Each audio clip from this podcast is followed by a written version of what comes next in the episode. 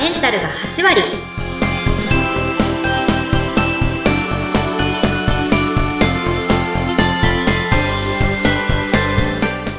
いらっしゃいませ吉川の旅子先生ですインタビュアーの土井さとみです。そして今回もまさみさんです。どうぞよろしくお願いします。よろしくお願いします女性のための頭皮改善サロン、フェムケアサロンキッカが頭皮と心と体のお話を悩める女性の皆さんにお届けしてあなたをまるっと元気にしてくれる番組です。前回はお仕事頑張ってる女性、これから働きたいなと考えている女性に届けということで、キッカの共同経営者、まさみちゃんもお迎えしてお送りしました。今回はその続きでございます。よろしくお願いします。えー改めまして、旅子先生。あの旅子先生ご自身はずっとフリーランスでお仕事されてたそうですね。まさみさんは職歴としてはどんな道のりをたどってきたんですか？そうですね。私は企業に勤める会社員歴が長かったですね。あ、そうなんですね。まさみさんどんな感じの方だと考えてらっしゃいます？旅子先生。政治じゃなくて一般的に見てもまさみちゃんって本当に能力が高くて外部の方からも評価もすっごい高いんですようーん。だから、普通は、そんな能力の高い方が、将来考えたら、まあ、自分で言うのもなんですけど、こんなぶっ飛んでると言いますか、何言い出すかわからないね、ハラハラするような人についていくより、やっぱりそれなりの企業に就職した方がいいと、普通の人は思いますよね。なんとも申し上げにくいですが。いや、本当にどんなことがね、待ってるかわからないのに。いや、これね、あの、二人でよく見る占いに、はい私のところにね、あの、異文化の買い付け人って書いてありましたね。私、買い付け人異文化。旅子先生が異文化で、異文化がもう興味持っちゃうっていう感じですか？知りたくなっちゃうんですよね。あすごい。私の周りやっぱこう、異文化な感じの人が 割と多いかもしれない。うーん。で、もう興味を持って、まさみさんご自身はもう、あの、一緒にやっていきたいなっていう気持ち持たれたってことですもんね。まさみさん、どうして旅子先生と一緒にビジネスやっていこうと思われたんですか？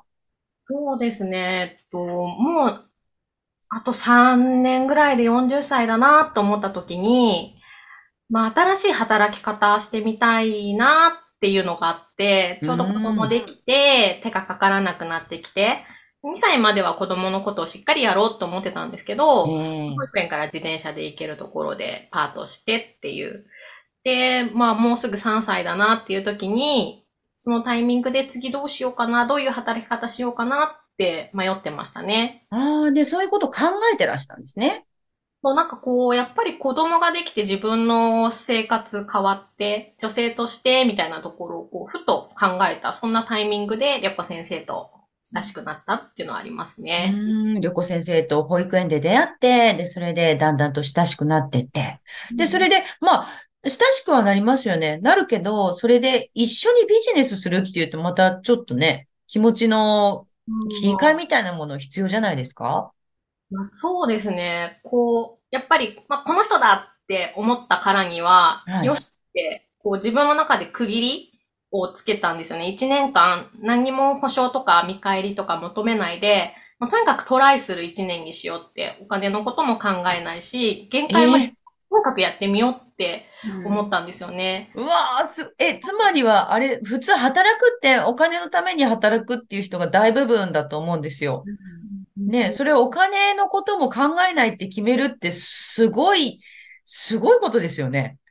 こう、どっちの道を選んだとしても、後悔したくなかったんで、私は一年間やりきったから、まあ、もしかしたらこう会社員になったかもしれないって思った、思うかもしれないしっていう、こう、後悔はしたくないなって思ったんで、で、事業の始まりから見られるってすごいいいチャンスだなと思ったんで、確かに、確かに。うーん。あ、そういうことも体験してみたいっていうご自身の中の欲というか夢というか、そういうものもお持ちだったんでしょうね。そうですね、それはありますいねや、。そんな女の人いないですけどね。今まで私の経験上ではいないですし、普通はまあ条件をね、いっぱい並べてくるのが当たり前なので、そうですよね。なこと言われちゃったら、払いますよね。逆に、お金のは大丈夫ですって言われたら逆に払っちゃった。払います、本当に。そうじゃない、そうじゃないと、こう、気持ちの踏ん切りがつけられなかったっていうのもあるかもしれないですね。えー、すごい。なんで、う。うん。なんかこう、勇気を持った方なんですね、まさみさうんなんでもそんな、なんだろう、最初って、ですけど、変に力んでもいなくて、確かに確かに。その時フリーランスでしたし、うんなんか、まさみちゃんはもうお手伝いをするよ、みたいな感じで言ってくれて、ビジネスみたいな感じではなかったですね。本当にこう、お手伝いみたいな、本当にそんなスタートでしたね。えー、そうなんですか。いや、そうやって始まって、で、もう今になってみるとね、あの、もう、えっと、ハラハラドキドキの毎日というか、なんかこう、どんどんジェットコースターみたいに事業が軌道に乗ってって、で、それでいろんなこと毎日起こってるでしょ？なので、今、ね、うんびっくりはしてるんですけど、振り返ったらこうなってたみたいな感じで、うん目の前のこと一生懸命やってたら、こう、今のような形になってたなっていう感じですかうね。ん目の前のことを一生懸命ですね。あの、旅行先生はところで、どうやってこの短期間で子育てしながらビジネスを形にしたんですかっていうふうに聞かれること多いっていうふうに伺いました。えーお仕事やっていきたいなと思う女性の皆さんに何かメッセージありますか？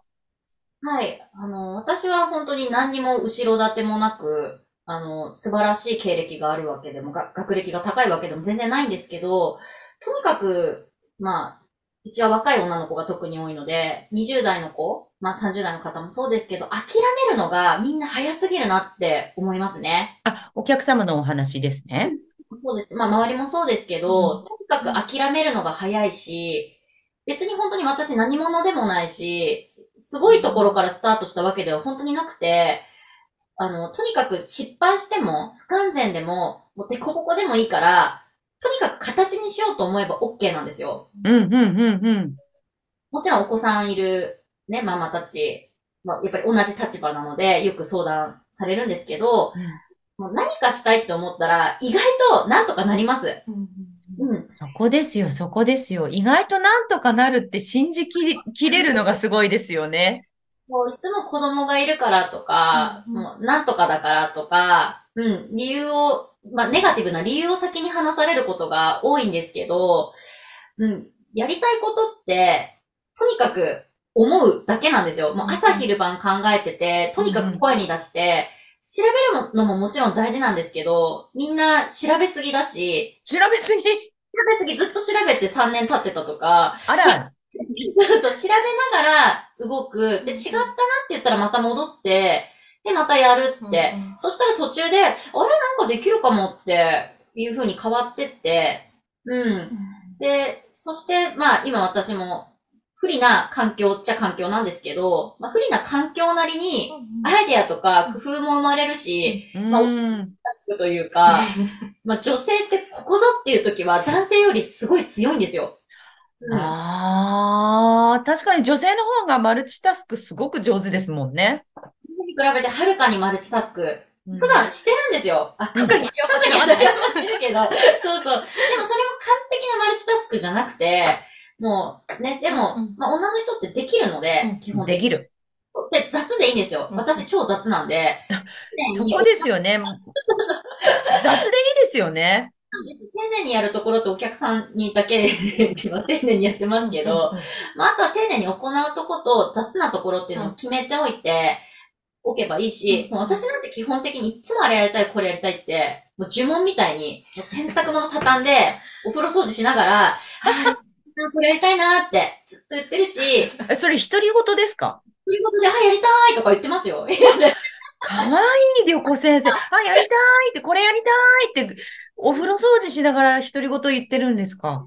とか、なんかできる気がするとか、急になんか降ってくるんですよね。あれなんかできるな、これとか。そう。で、もちろん、あの、これを言うとね、すごい子供をないがしろにしてるんじゃないかって。なんですけど、子供はもちろん大事です。それは当たり前なんですけど、うんうん。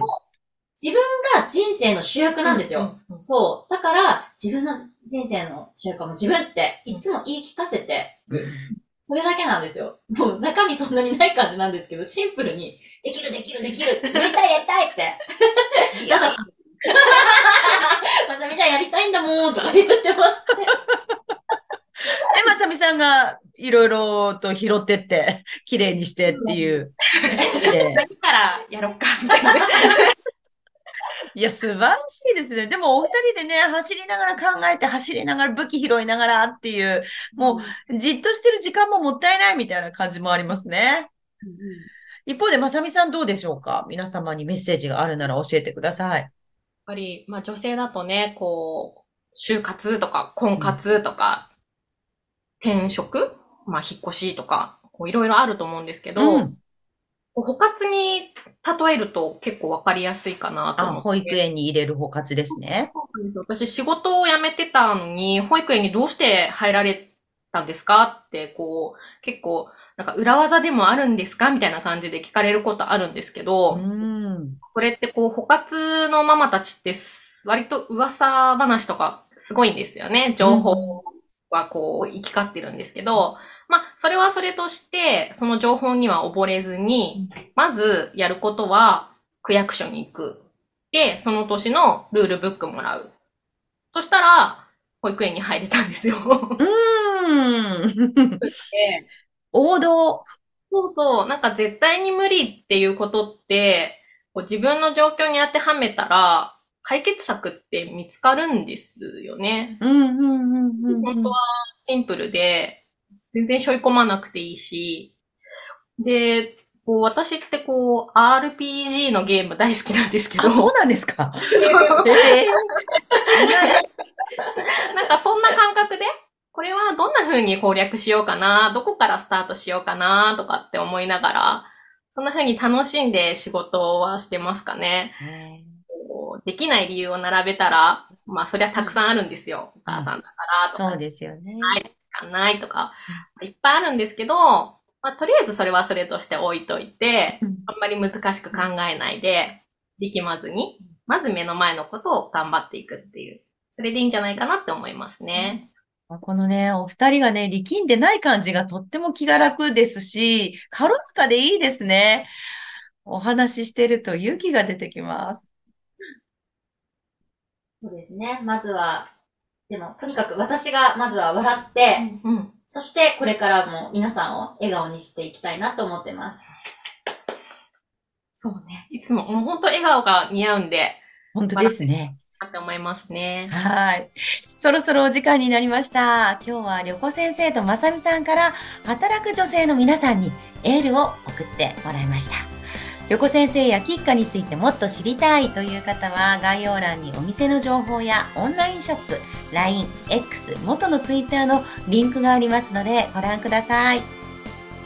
今日もご来店ありがとうございました。キッカの旅子先生と、まさみでした。インタビュアーは土井さとみでした。次回もどうぞお楽しみに。